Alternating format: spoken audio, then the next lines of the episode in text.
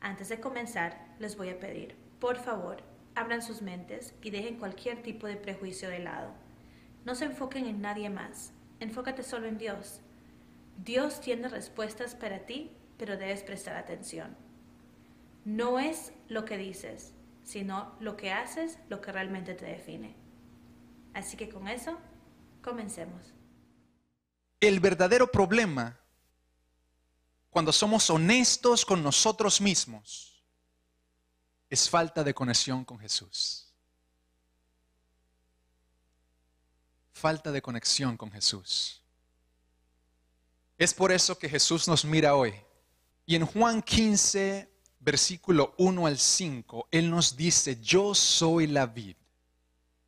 Vosotros son los pámpanos. Yo soy la vid verdadera y mi Padre es el labrador. Todo pámpano que en mí no lleva fruto, lo quitará. Y todo aquel que lleva fruto, lo limpiará para que lleve más fruto ya vosotros estáis limpios por la palabra que os he hablado. Permaneced en mí, dice Jesús. Permaneced en mí y yo en vosotros. Como el pámpano, el pámpano para aquellos que no entienden ese término es la rama también. Como la rama no puede llevar fruto por sí mismo si no permanece en la vid, así tampoco vosotros si no permanecéis en mí. Y el versículo 5 dice lo siguiente, yo soy la vid, dice Jesús, vosotros los pámpanos o las ramas. El que permanece en mí y yo en él, este lleva mucho fruto. Y aquí está el secreto, porque separados de mí, dice Jesús, nada podéis hacer. El Señor no echa fuera a ninguna persona. La diferencia está en si yo escojo permanecer, quedarme y continuar. La unión de la rama con la vid representa la unión que Jesús nos invita a tener con Él hoy. La rama está en la vid. Fibra tras fibra, vena tras vena, va creciendo en el tronco. Ahí está el secreto. La rama en sí no tiene vida. La rama en sí no da fruto. Pero la rama cuando está conectada a la vid es cuando la vida de ese tronco, la vida de esa vid, viene y fluye a través de la rama y así es como esa rama, ese pámpano puede ahora dar fruto y tener vida. De la misma forma, familia, una vida que está unida a la vida de Cristo es una vida que recibe de Jesús y muestra, da fruto de Jesús. Es una vida que es cambiada y transformada. Nuestras debilidades se unen a la mano fuerte de Dios. Nuestra ignorancia se une a la sabiduría divina.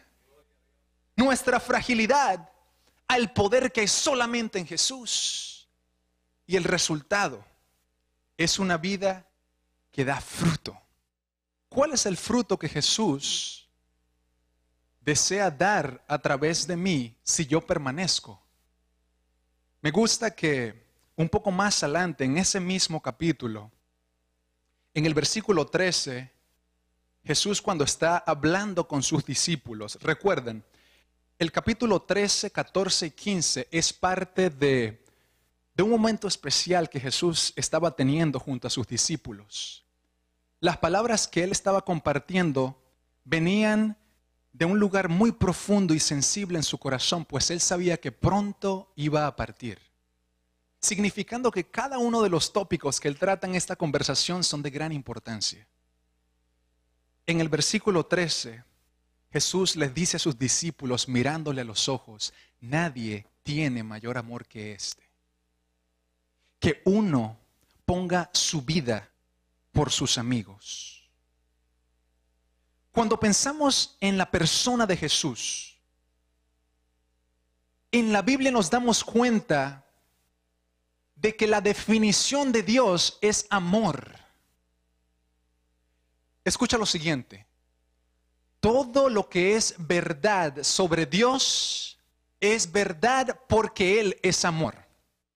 Ese fruto, el amor, es lo que Jesús desea plantar en nuestro corazón como resultado de esa unión.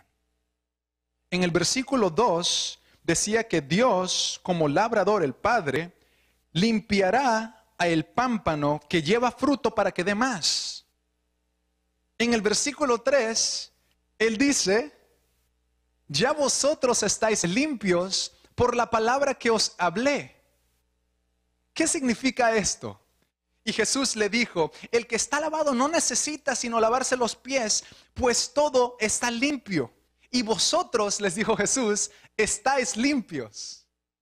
El hecho de que Jesús les dice a ellos que no hay necesidad porque ya, ya están completamente limpios, se está refiriendo a lo que sucede cuando nosotros, como seguidores de Jesús, nos entregamos completamente a Él en ese acto público cuando decimos, Señor, te acepto como Señor de mi vida. Ese símbolo que le estoy diciendo a Jesús, I do, como decimos en español, en, inglés. Te acepto como el Señor de mi vida y, entre comillas, me quiero casar contigo, Jesús. Ese acto es el acto del bautismo. Es cuando le decimos a Jesús, I do. Entonces Jesús les está diciendo, ustedes ya han experimentado, ya están limpios.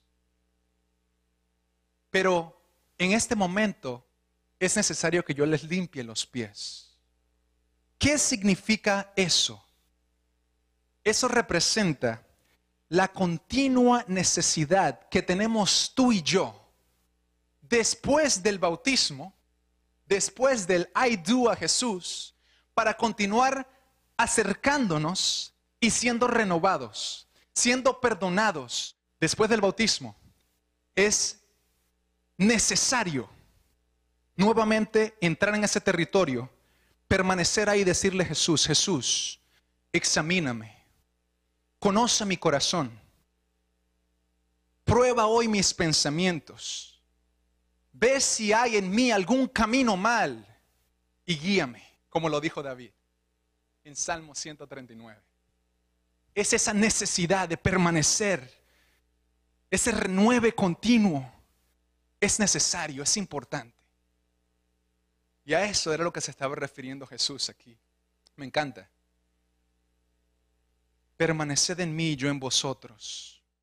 En el versículo 5 de Juan 15, miren los detalles. Jesús dice, yo soy la vid, vosotros los pámpanos. El que permanece en mí y yo en él, éste lleva mucho fruto. Y luego él dice, porque separados de mí, nada podéis hacer. Cada ser humano hoy está escogiendo permanecer en algo o en alguien. Y cuando nosotros no permanecemos en la vid que es Jesús, esa cosa está automáticamente uniéndose a mí, mi vida está automáticamente uniéndose a ese otro árbol y entre más tiempo yo permanezco en ese otro árbol que no es la vid, tarde o temprano yo empezaré a dar frutos de ese árbol. Segunda de Corintios 3:18 dice, por tanto todos nosotros, mirando con el rostro descubierto y reflejando como en un espejo la gloria del Señor, somos transformados de gloria en gloria en su misma imagen por la acción del Espíritu Santo. ¿Cómo somos transformados de gloria en gloria? Viene como resultado, de acuerdo al versículo, de que ahora podemos ver con rostro descubierto a Jesús y reflejamos como en un espejo su gloria. Entre más tiempo permanecemos con Jesús, más reflejamos su gloria. Pero lo mismo aplica de lo contrario. Tu círculo de amistades te influye. Las cosas que yo veo y escucho me influyen. Las cosas que yo leo me influyen. Las cosas que consumo me influyen. Las personas que sigo en Facebook y en Instagram me influyen. rápidamente, te invito familia a dejar de seguir en esas plataformas sociales a personas que te hacen seguir, te hacen difícil seguir a Jesús. Y sigue aquellas personas que te hacen seguir a Jesús con todo. Una relación con Jesús me influye y me cambia. Entre más tiempo paso con Jesús, más me pareceré a Él. Ese es el fruto que Dios desea crear en ti, que viene como resultado de permanecer. Y en el versículo 8 del mismo capítulo 15, dice Jesús a sus discípulos, a ti y a mí hoy, en esto es glorificado mi Padre, en que llevéis mucho fruto y seáis así mis discípulos. ¿Dónde está ese lugar donde pasas tiempo con Jesús? ¿Dónde está ese lugar donde decides permanecer y quedarte? Lo especial es que cuando estamos en la presencia de Jesús lo podemos hacer en cualquier lugar. Puede ser en tu carro, 30 minuticos, una horita antes de que comiences a trabajar. Puede ser en tu cocina, temprano en la mañana, para que nadie te interrumpa. Puede ser donde sea. Eso es lo especial de poder pasar tiempo con Jesús, que no importa el lugar o el tiempo, Él siempre está presente. Wait, don't go yet. Antes de irnos, recuerda suscribirte, hacerle clic a la campanita y seguirnos en Facebook, Twitter e Instagram, arroba viene pronto TV. Así nos podemos mantener unidos en esta comunidad cristiana. Anímate, hagámoslo juntos. Ser cristiano no es fácil, pero vivir sin Dios realmente no vale la pena. La Biblia dice que el corazón es más engañoso que todas las cosas y perverso. Demos el primer paso. El problema no es caerse, sino dejar de levantarse. Así que, por favor, busca a Dios aun si tus deseos te dicen lo contrario. Desde Toronto, Canadá, para el mundo, esto fue Viene Pronto TV. Bye.